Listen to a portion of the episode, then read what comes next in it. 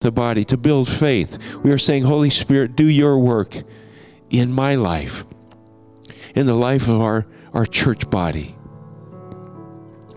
And we thank you for that. We just pray now that your Holy Spirit would take the living Word of God and that you would change our lives because we've been in your presence and we've heard from your Word. In Jesus' name, amen. Please be seated.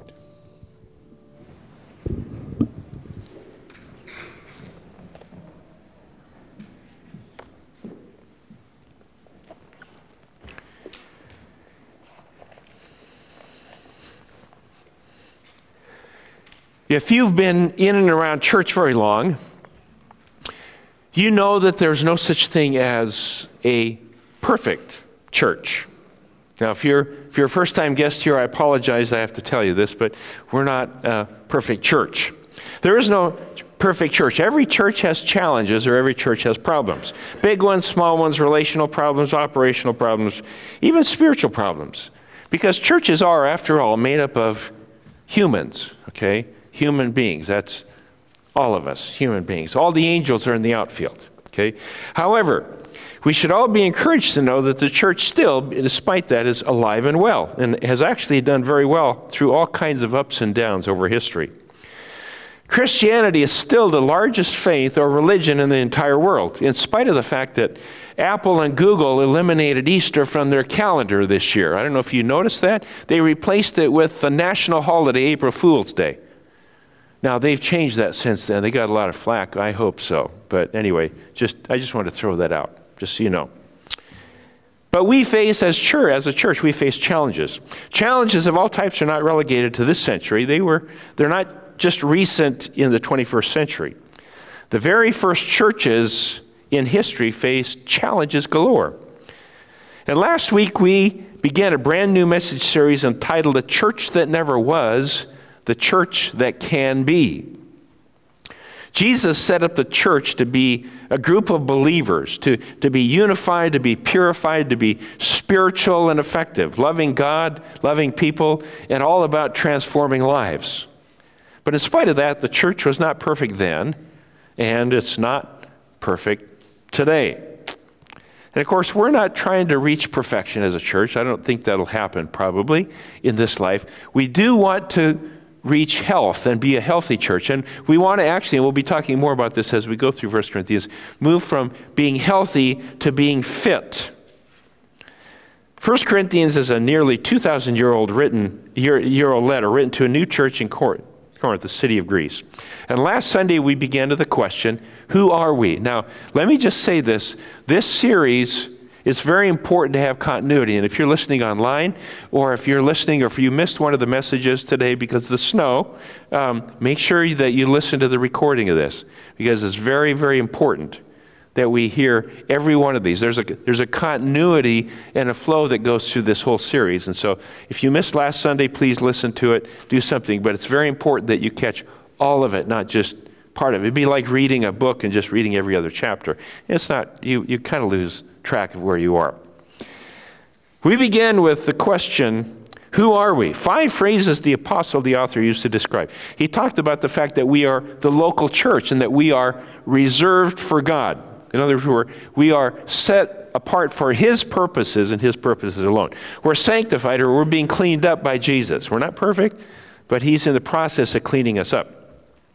The church, we discovered, is the local expression of God's character, God's localized presence in a particular place. And yes, God is everywhere, but He expresses His presence and lives out His presence through people in a particular place. When Jesus was on earth, He did all His actions, His miracles, His healings, His signs and wonders, teaching through His physical body. And his purpose for coming was to seek and to save the lost. He was there to, to restore people into their relationship with his Father God. Jesus did that through his physical body while he was here on earth. Jesus, God in the flesh. When Jesus ascended to heaven, he instituted the next phase of the kingdom of God, the church. The church is Jesus' body, it's Jesus' physical presence on earth.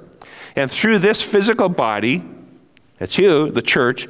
Jesus now does all his actions, his miracles, healings, signs, and wonders, and teachings in order to bring people into relationship with God. That's our mission to restore that lost, broken relationship between God and humans. That's what we're there. Now, we also looked at the fact that the church is not buildings, the church is people.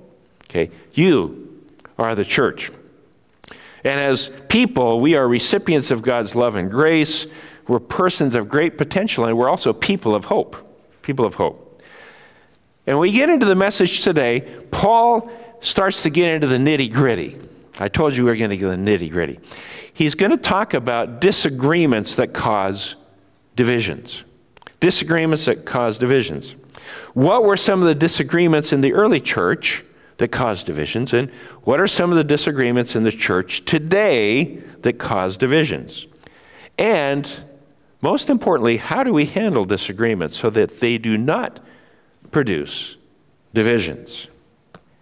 Today we're going to look at my way or the highway. My way or the highway. The title of this message. I want us to turn to 1 Corinthians, the first chapter, verse 10. 1 Corinthians 1, Starting with verse 10, it's on page 924 in the Bible in the rack in front of you if you want to follow along. It'll be on the PowerPoint as well. 1 Corinthians 1, verse 10. Paul writes, I appeal to you, brothers, in the name of our Lord Jesus Christ, that all of you agree with one another, so that there may be no divisions among you, and that you may be perfectly united in mind and thought. That's a huge challenge. That's what he says. He says, My brother, some from Chloe's household have informed me that there are quarrels among you. What I mean is this one of you says, I follow Paul. Another, I follow Apollos. Another, I follow Cephas. Still another, I follow Christ. Is Christ divided? Or was Paul crucified for you? Were you baptized in the, the name of Paul? I am thankful that I did not baptize any of you except Crispus and Gaius. So no one can say that you were baptized into my name. Yes, I also baptized the household of Stephanas. Beyond that, I don't remember if I baptized anyone else. For Christ did not send me to baptize, but to preach the gospel, not with words of human wisdom, lest the cross of Christ be emptied of its power. As we start this, this passage today, we find number one, Roman numeron, that there are divisions in the church. Divisions in the church. Paul makes it very clear at the beginning that he's become a, aware of divisions or schisms or quarrels or disagreements in the church. Now, the word division literally means tears or cracks. Tears or cracks. It's a graphic word picture of disagreement that literally is tearing this church apart. I want us to look at what the issues were then and then look at maybe what the issues are today when we talk about disagreements that cause division in a church. Back then, letter A, there were evidently four factions in this church. Four factions. You say, only four? That's pretty good, isn't it? well, maybe so. Four factions in this church. Four groups in the community, and each group seems to have its own emphasis and own leader. Now, I don't think the leaders that, that are listed here necessarily condone the divisions, but each group followed a leader and they seemed to be intolerant or antagonistic to the other three. Good scholarship gives evidence of what these four groups disagreed on. This has been studied, and I just want to summarize a little bit about what the conclusions are. It's instructive, but much more important than the specific issues are how we deal with disagreements so that they don't result in division. Where two or three are gathered together, there will be disagreement. Agreed? Just checking. Okay. Group number one was the Paul group. Is the Paul group. I follow Paul, they said. This group likely consisted of charter members. Most of these were the Gentiles that Paul led to faith in Jesus, and they started this whole church at the beginning. They were people from non religious backgrounds who had experienced God's unconditional love. They had experienced God's forgiveness and God's grace and they emphasized God's love and grace. That was their primary emphasis. They probably liked to celebrate the freedoms that they had in Christ.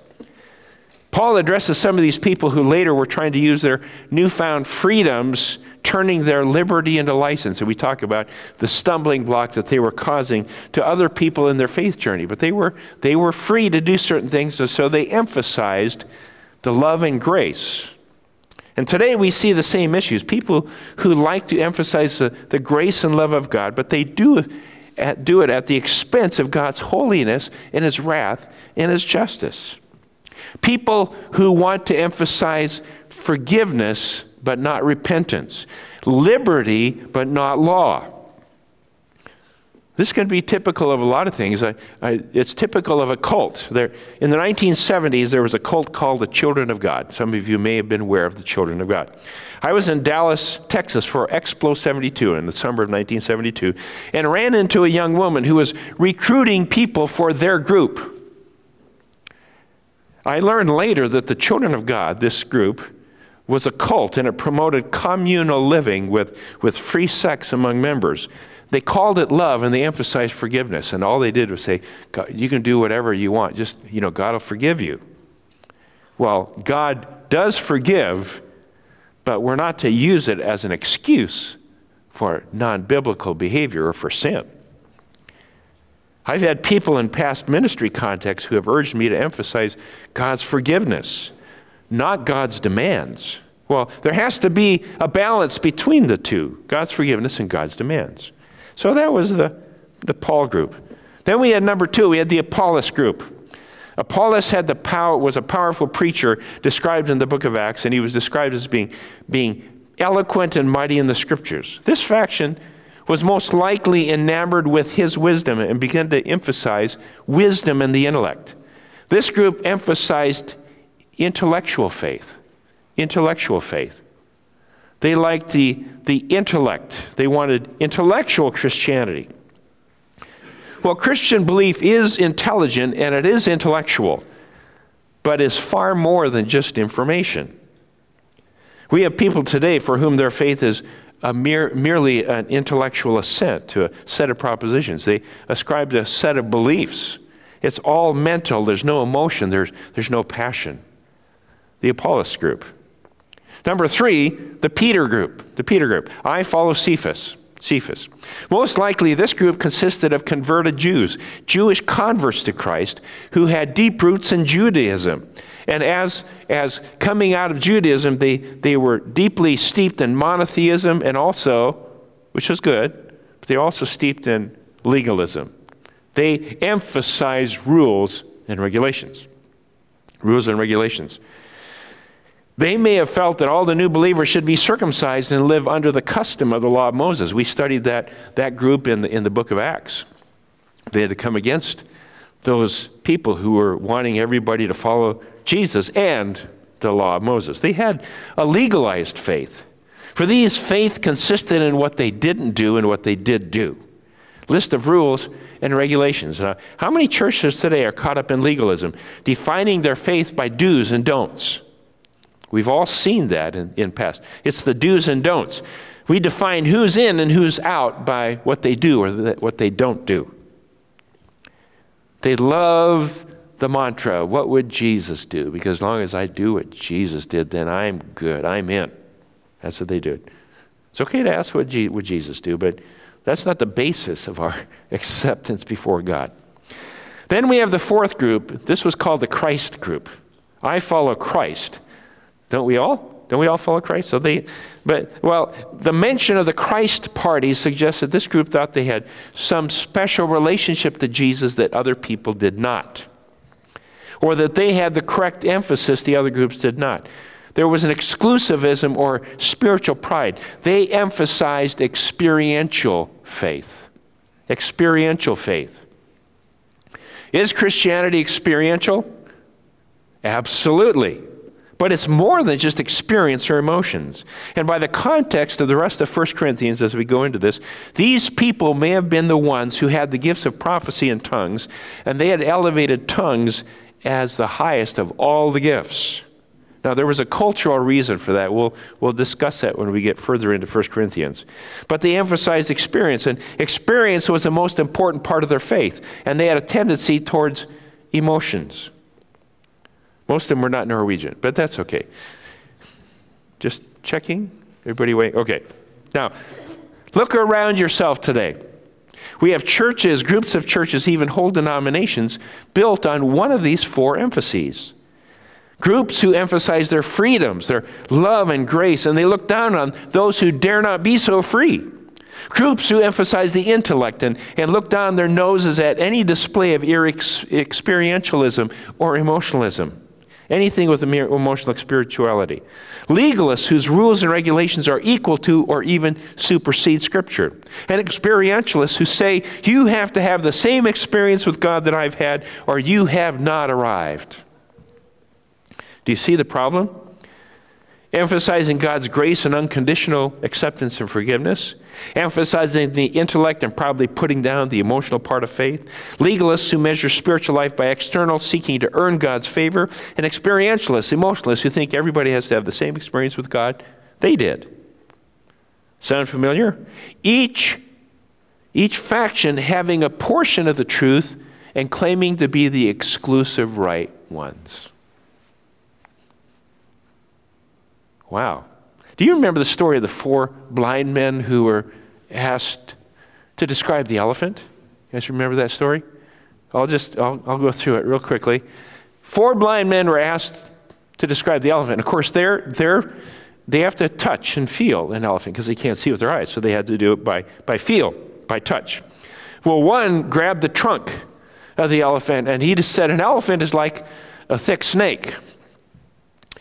One of the blind men grabbed the tail and he said, An elephant is like a thin rope. Another grasped the ear and he says, Wow, an elephant is like, like a, a big leaf of a tree. Another felt the leg of the elephant and said, An elephant is like a trunk of a tree. Each described the elephant, what it was like in their experience. And they were all right. They were all right. All were describing a part of the whole, their part, of course. But the sum total was something larger than any of them could describe. In the same way, Christianity is larger than any of us can adequately describe or even experience. And each church is based on their experience of the elephant, not the whole. Is what's my experience of the elephant? So we have the church that never was. Can we have the church that can be with all of these elements? Or are we destined to have every church segmented by opinions and divisions and schisms based on our small mindedness? That was then. What about now? What about today? What issues are raised in the church about which we disagree and allowed to divide us? All of those four are part of that, and we see that in the church of Jesus Christ today. But there are other things too, and it'd be easier to describe the one or two things we agree on, but let, us look at, at some things that we disagree in, uh, on in the church today. Now, we're just going to look at five. There are many more than five, but I'm just going to, these are, these are more illustrative. Today, we have, first of all, we have doctrinal differences. Doctrinal differences. These are the most obvious in our statements of faith and on our website, and we have all these things. And doctrinal differences, and this Bible college and that seminary, whatever, they all teach something different as truth. Doctrine is what we believe about God, truth in the Bible. It's about spiritual things. And we have to divide doctrinal issues into two categories so there are subcategories under that. The first one is essentials. Essentials. Essentials have to do with biblical absolutes, absolute truths, things necessary for salvation. Truths that are timeless, applicable 2,000 years ago as they are today. These truths have stood the test of time and are considered essential to Orthodox Christianity. And most churches will agree on essentials. This would be the Bible is the inspired, infallible, authoritative Word of God. Or there is one God existing in three persons, the, the Trinity God the Father, God the Son, God the Holy Spirit. The deity of Jesus Christ, the virgin birth, life, miracles, and teaching, death, burial, resurrection, and ascension. Most mainstream evangelical churches will agree on those. The deity, and, oh, and then moving on to the mankind is fallen. The only means of salvation from sin and eternal death is through repentance and faith in Jesus Christ. Those are things we all seem to agree on. Then the character of God, as described in the Ten Commandments. We spent all fall looking at God's top ten, the Ten Commandments, expanded by Jesus on the Sermon on the Mount. Those describe the character of God, and Jesus moved the Ten Commandments from the external observable acts to the internal, the heart, the attitude, the desires, thoughts, and intentions. So we, these are just some of the essentials that we cannot compromise lest we take the heart out of the gospel of Christianity. Those are essentials, and most churches will agree on that. Biblical absolutes, absolute truth. And Norman Geisler, an apologist, said, and he was speaking particularly of inerrancy of Scripture in the original autographs. He said, I would rather be divided by truth than united in error. I'd rather be divided by truth than united in error. And he's talking about biblical absolutes, things that are essential to our Christian, Orthodox Christian faith. But then there are what we call non essentials. Non essentials. These are issues that are, we would probably say, are not essential for salvation, but the truths that we hold on to just as tenaciously and enthusiastically. And while admitting we may have part of the truth, it's important that we have a stand. Words, we, we need to have a stand on what we call non essentials.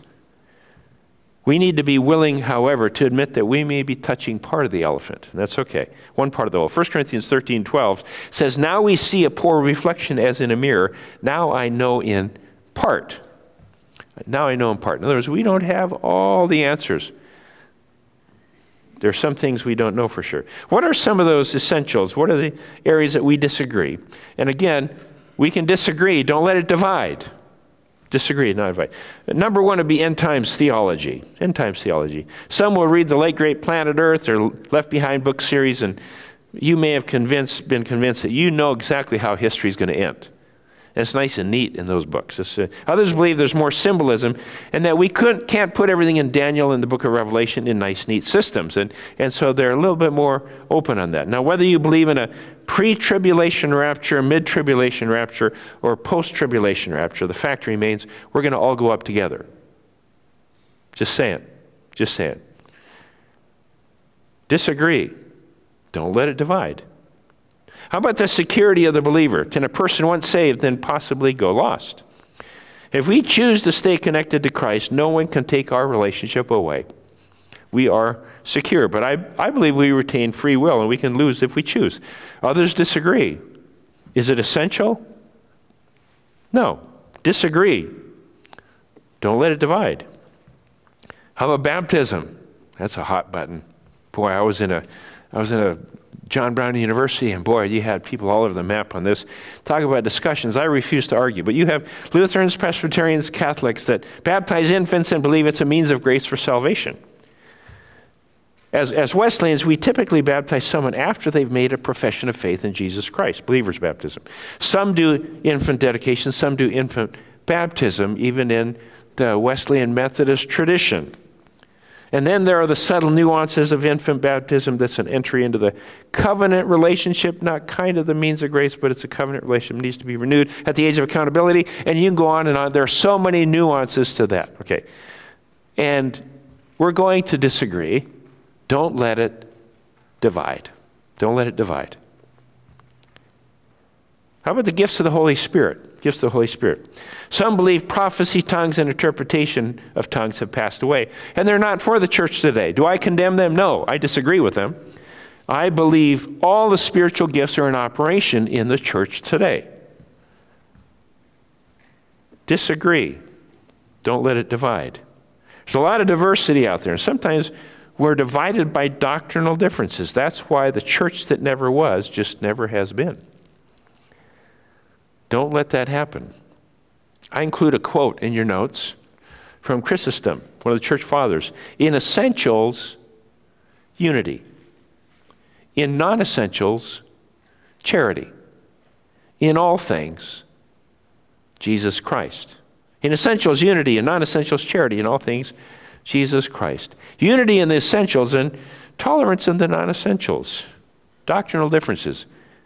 We'll have doctrinal differences, even within this church. It's okay. Disagreement, don't let it divide. Then there are cultural differences. Cultural differences. Sometimes we are divided culturally.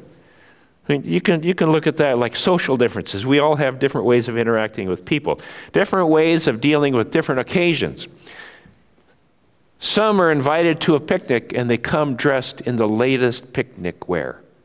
Okay? You ever done that? Um, others just come in jeans and cutoffs or whatever. You go to a golf course, there's some golf courses, you have to dress the part. Other places you can wear whatever and it's no big deal. But there are certain occasions, just because there are differences doesn't mean we're divided. Some will come to a banquet in formal wear, others in their best jeans. So whether it's a wedding or social norm, whatever it is, there will be differences. When getting together for a social occasion, the questions the ladies always ask first, since we men are usually a little clueless, they ask the question, what is everybody wearing? What is everybody wearing? Well, it sounds like a dumb question to me since who can predict what everyone will be wearing? I don't know. It just sounds kind of stilly. Do we gather together with those we most closely identify with at the expense of the unity of the body or the church?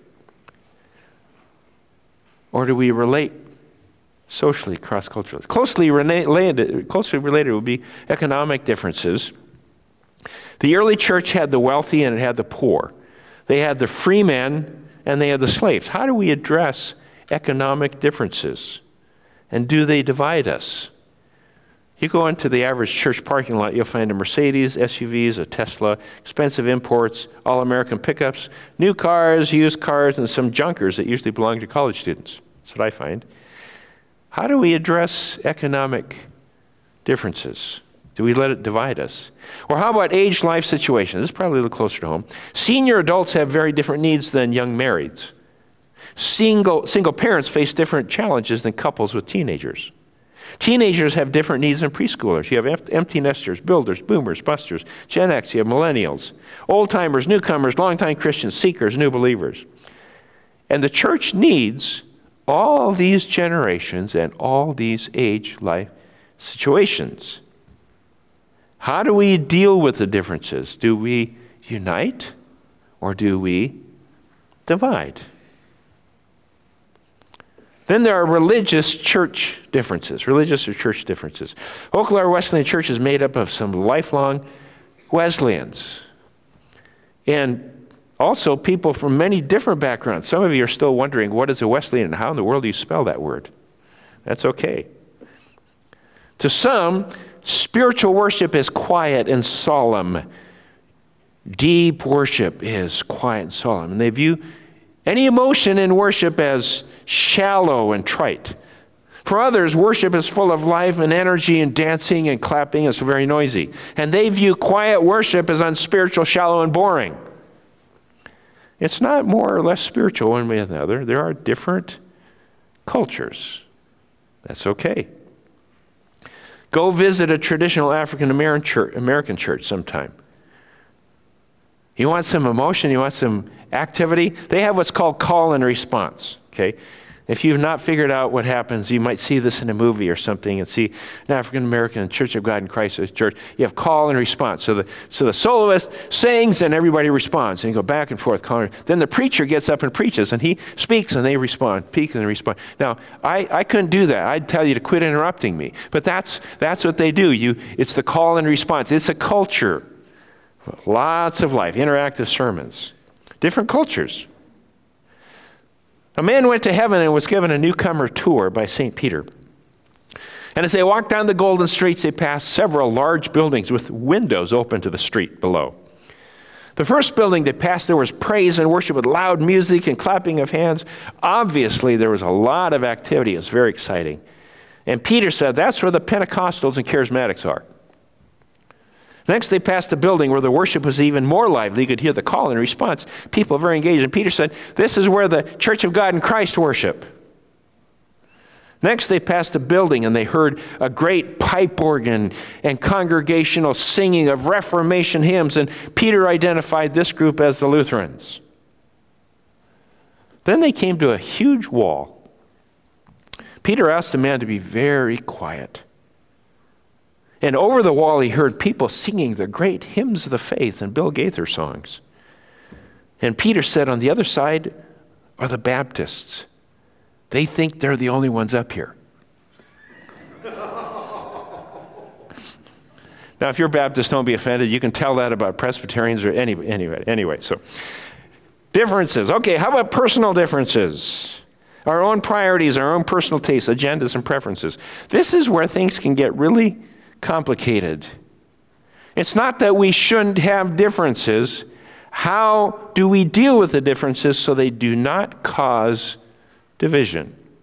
So they don't cause division. Do we have agenda harmony? It's something we talked about the first connect groups going through the book, Loving the Church. Do we have agenda harmony? Or is it my way or the highway? Many people change churches at this point because it is my way or the highway.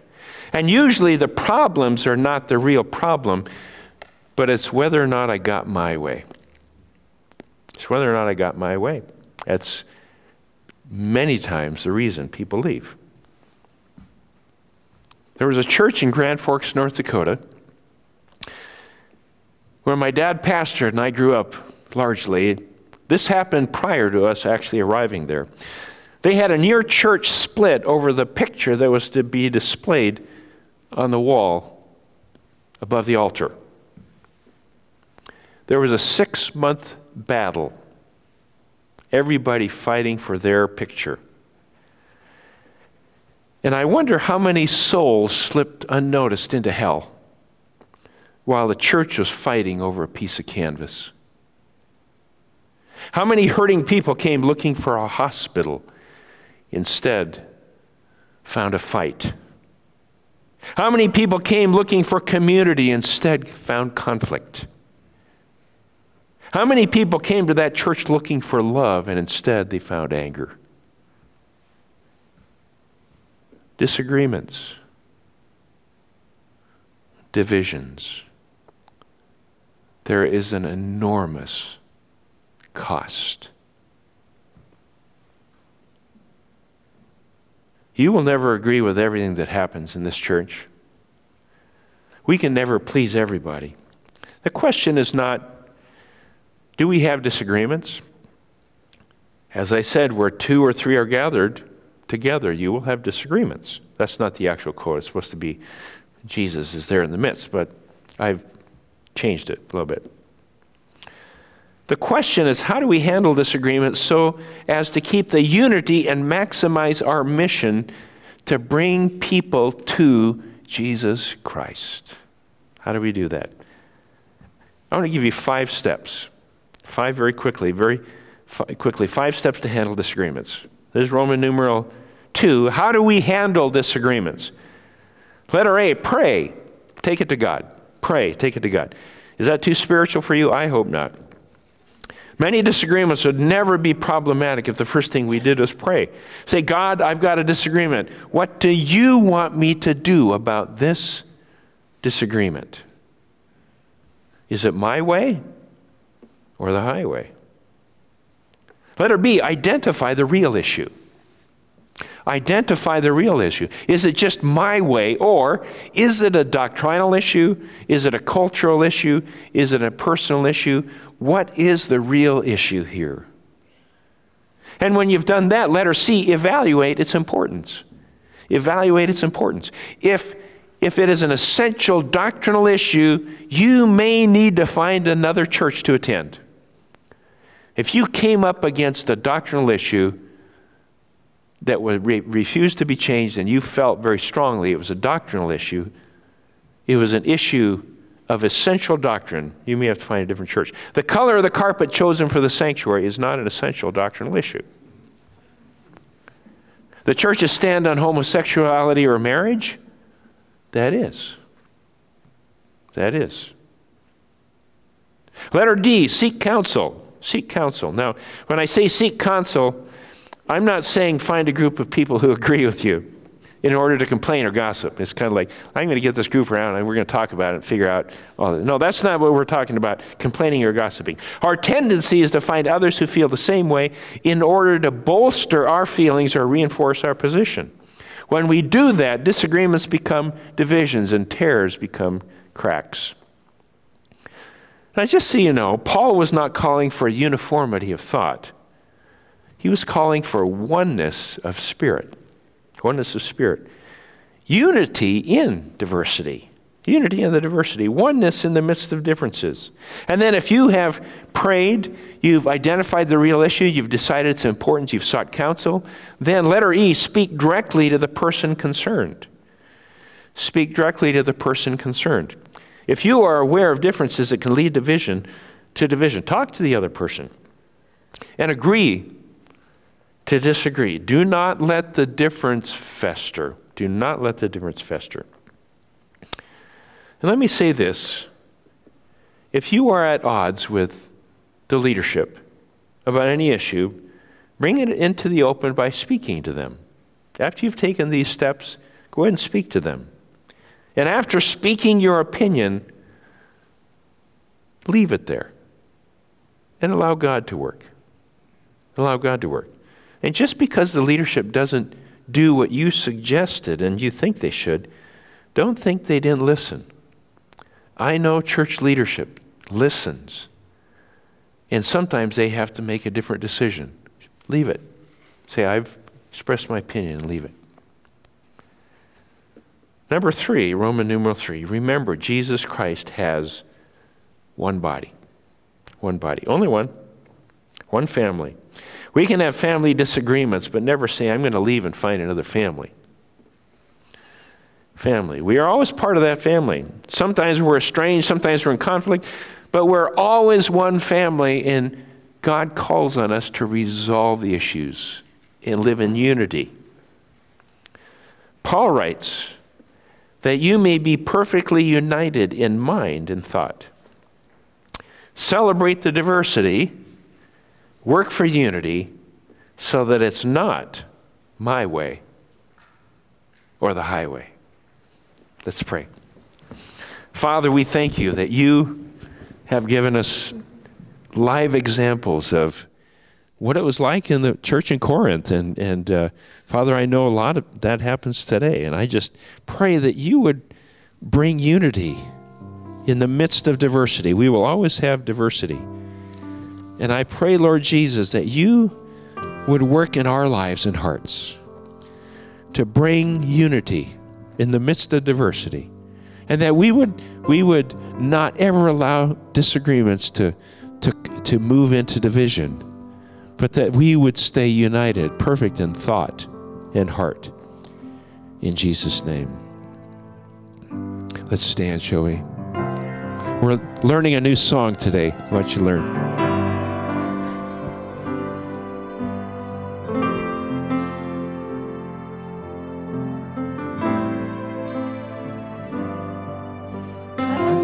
to you.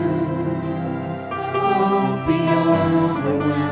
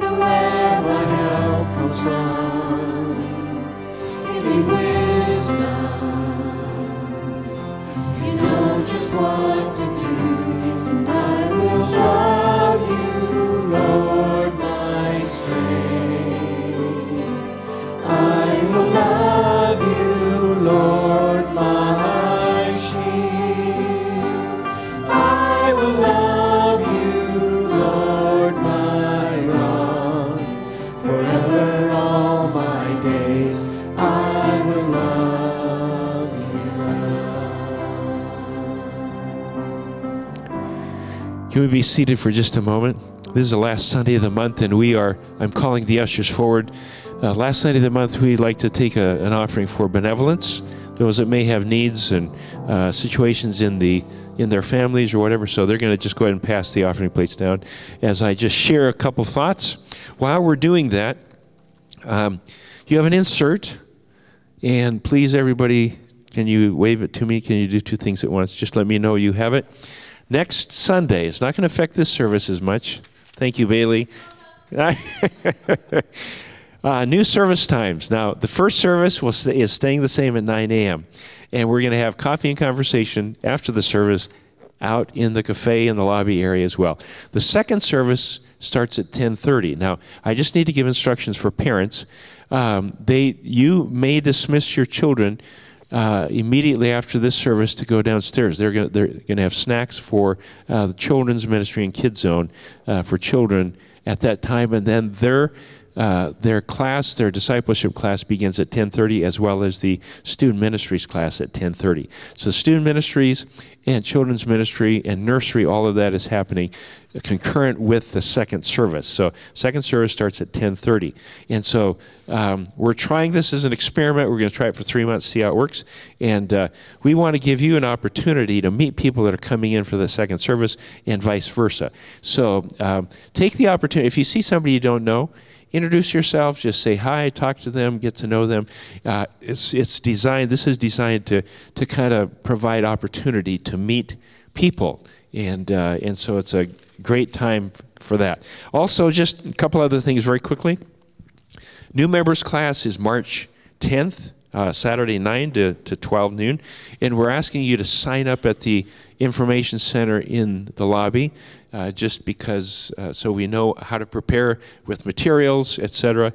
And uh, if you are interested, maybe you're not sure you want to become a member, but you just want to know more, you can you can come and, and attend the class as well. We'll have some refreshments at the beginning of class, donuts and coffee and orange juice and some some other stuff uh, at nine o'clock uh, on the Saturday, the 10th. And then baptism, Sunday, March 11th. We have, I think, three people that we know of now that are getting baptized. So if you want to know more about that, email the church office or talk to Pastor Damien, and we'll get you set up for baptism on March 11th.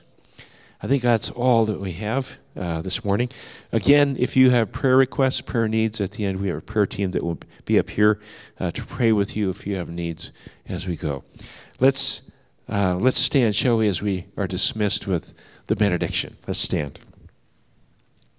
May the God of peace, who through the blood of the eternal covenant brought back from the dead our Lord Jesus, that great shepherd of the sheep, equip you with everything good for doing his will, and may he work in us what is pleasing to him through Jesus Christ, to whom be glory forever and ever.